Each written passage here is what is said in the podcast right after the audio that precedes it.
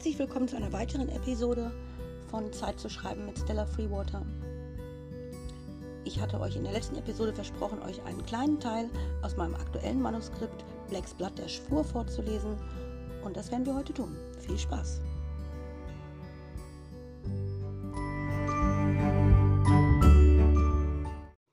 Ja, noch einmal ein weiteres herzlich willkommen und heute stelle ich euch mein aktuelles Projekt ähm, Blacks Blatt der Schwur vor. Da stecke ich mitten in der Überarbeitung. Und heute lese ich euch einen kleinen Teil daraus vor, einen ganz kleinen Abschnitt. Und zwar bin ich da in die Mitte gegangen und habe mir eine Szene rausgesucht, in der meine Protagonistin, eine meiner Protagonistinnen, ähm, ja, eine ziemlich üble Zeit hat, einen kurzen Moment, in der es ihr ziemlich mies geht. Ähm, und zwar, ja, ich möchte eigentlich gar nicht so viel verraten. Ähm, ich denke, ich starte einfach mit dem Lesen und ihr macht euch eure eigenen Gedanken dazu. Mal gucken. Ihr könnt mir ja hinterher auf Instagram mal schreiben, was so eure Gedanken dazu sind. Ich bin gespannt und neugierig, was ihr glaubt, was meiner Protagonistin da gerade passiert ohne dass ich euch jetzt gerade viel verrate. Ich starte einfach mal mit dem Vorlesen, mal gucken.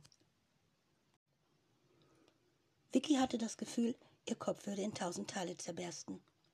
Dunkelheit und Kälte umgaben sie, hüllten sie ein wie eine Decke, die alles verschlang und nicht den geringsten Hauch von Licht hindurchließ.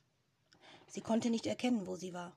Vorsichtig tastete sie mit den Händen den kalten Steinboden ab, auf dem sie saß.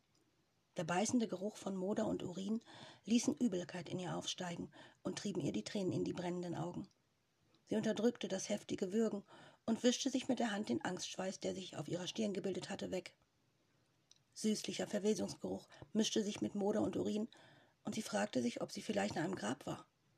Die Angst kroch ihr den Rücken rauf bis ins Genick. Durst hatte ihre Kehle staubtrocken gemacht, und sie rieb sich die Hände, die taub vor Kälte und zitternd in ihrem Schoß lagen. Als sie sich versuchte, etwas bequemer hinzusetzen, stieß sie mit der Schulter gegen etwas Hartes. Ihre Hand griff danach, und sie erkannte, dass es Mauerwerk war. Sie hatte eine meterdicke Mauer hinter ihrem Rücken. Erschöpft lehnte sie sich dagegen. Zumindest wusste sie jetzt, dass da Wände waren. Diese furchteinflößende Dunkelheit, die sie umgab, ließ keinen Raum für Spekulation, wo oben oder unten war. Der Raum fühlte sich riesig an, und sie versuchte in die Dunkelheit hineinzulauschen. Ein leises Rascheln in der gegenüberliegenden Ecke ließ sie aufhorchen. Sie schrak zurück, stieß sich den Kopf an der Mauer hinter ihr und stöhnte leise auf vor Schmerz. Etwas Warmes lief ihr übers Gesicht. Na toll, dachte sie, jetzt blute ich auch noch. Sie erschrak, als ihre Stimme ein erneutes Rascheln auslöste. Sie war nicht allein, so viel war nun klar. Etwas war mit ihr hier, und sie war nicht sicher, ob sie wissen wollte, was es war. Ein leises Fiepen aus der gegenüberliegenden Ecke und ihr Herz setzte für einen Moment aus. Ratten, dachte sie angewidert, und die Furcht jagte ihr eine Gänsehaut über den Rücken. Ein weiteres Geräusch aus der anderen Ecke und dann noch eins, nur wenige Zentimeter von ihr entfernt. Das war also nicht nur ein Nager, der sich mit ihr dieses Gefängnis teilte.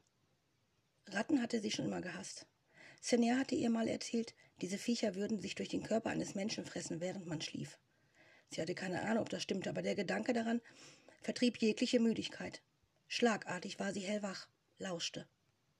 Vorsichtig tastete sie rechts und links in die Dunkelheit hinein, ob sie vielleicht etwas greifen konnte. Ein Stock oder etwas ähnliches, mit dem sie sich hätte verteidigen können. Aber da war nichts. Stattdessen berührte ihre Hand etwas Flauschiges, Warmes, das fiepend davonrannte und in der Dunkelheit verschwand. Oh Gott, sie hatte eine von diesen Viechern angefasst. Wie viele mochten es wohl sein? Hatte man sie hier eingesperrt, damit die Ratten sich über sie hermachen konnten? Wer hatte sie hierher gebracht? Und was wollte der? Die einzige Erklärung, die für sie Sinn ergab, waren die Worte Sergeis. Der Moter beobachtet dich, hatte er gesagt. Er beobachtet dich sicher schon lange, und er wird nicht zögern, dich zu töten. Aber warum war sie dann noch am Leben?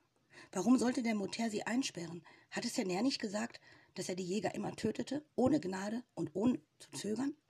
Vielleicht hatte er mit ihr etwas anderes vor etwas Schlimmeres als den Tod. Ein Zittern jagte durch ihren erschöpften Körper, aber es war nicht die, das gleiche Gefühl, das sie im Krankenhaus gehabt hatte. Wenn Sener und Sergei recht gehabt hatten, würde sie ihn fühlen, aber da war nichts. Nur normale Angst, wenn man das denn so nennen konnte. Vicky war kein besonders gläubiger Mensch, auch wenn Sener mit ihr regelmäßig in die Kirche gegangen war und ihr schon früh den christlichen Glauben nahegebracht hatte. Als Kind hatte sie oft gebetet, häufig auch mit ihm gemeinsam, aber jetzt fiel ihr kein einziges dieser Gebete ein. Die Augen wollte sie nicht schließen, auch wenn es stockdunkel war, fühlte sie sich sicherer, wenn sie die Augen geöffnet hielt. Herr, flüsterte sie leise in die tiefschwarze Kälte des Raumes hinein. Hilf mir bitte. Ich will hier nicht alleine sein. Komm und bleib bei mir. Lass mich nicht mutlos sein. Schenk mir Kraft und Tapferkeit, denn davon habe ich gerade keine. Ich brauche dich, lieber Gott, und so bitte ich dich, hilf mir in deiner unendlichen Güte. Mach bitte, dass jemand kommt, irgendjemand. Selbst den Moteur würde ich akzeptieren, wenn ich nur nicht mehr alleine sein muss mit diesen Ratten. Amen. Kein wirklich schönes Gebet, dachte sie, aber wenigstens war es eins. Sie griff nach ihrem Turnschuh, zog ihn hastig aus und hielt ihn wie eine Waffe vor sich hin, um notfalls damit werfen oder schlagen zu können, sollten die Ratten angreifen. Sie wagte kaum zu atmen. Ihr Durst fing an weh zu tun, und der Staub und der ätzende Geruch, der in der Luft hing, taten ihr Übriges. Stunden schienen zu vergehen, und sie hatte erwartet, dass sich ihre Augen nach und nach an die Dunkelheit gewöhnen würden. Aber das Gegenteil war der Fall. Es schien ihr, als würde es immer dunkler werden, obwohl das ja eigentlich nicht möglich war. Es gab ja keine Steigerung vom Blind, dachte sie, verwirrt. Immer wieder hörte sie die Ratten hin und her laufen. Zwei, dreimal liefen einige von ihnen über ihre Beine, und Vicky hatte Mühe, nicht zu schreien. Sie wollte nicht feige sein. Das hatte sie ihrem Senior versprochen. Nie feige sein, mein Kind, hatte er immer gesagt. Nicht einmal in deiner dunkelsten Stunde. Na, wenn das hier nicht ihre dunkelste Stunde war, dann wusste sie auch nicht weiter. Als endlich Schritte zu vernehmen waren, kam es ihr vor, als wären Tage vergangen, obwohl sie sich sicher war, dass es nur einige Stunden gewesen waren. Vicky hörte, wie eine offensichtlich schwere Tür geöffnet wurde.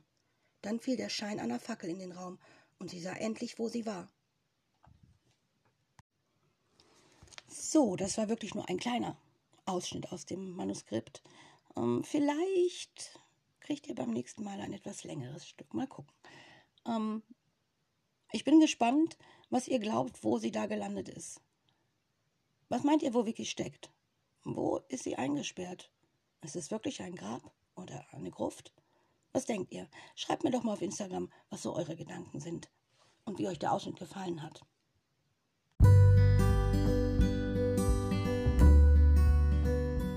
So, ich glaube, für heute haben wir erstmal genug. Wenn ihr mehr über Blacksblatt und den Schwur und Wiki erfahren wollt und das Ganze drumherum um Wiki, ähm, dann schreibt mir auf Instagram über Stella Freewater Autorin oder einfach über meine E-Mail-Adresse, ähm, die ihr auch auf meinem Instagram-Profil findet. Für heute sage ich auf Wiedersehen und in der nächsten Folge habe ich noch ein, zwei gute Tipps fürs Schreiben für euch. Mal gucken. Bis dann, eure Stella. Bye.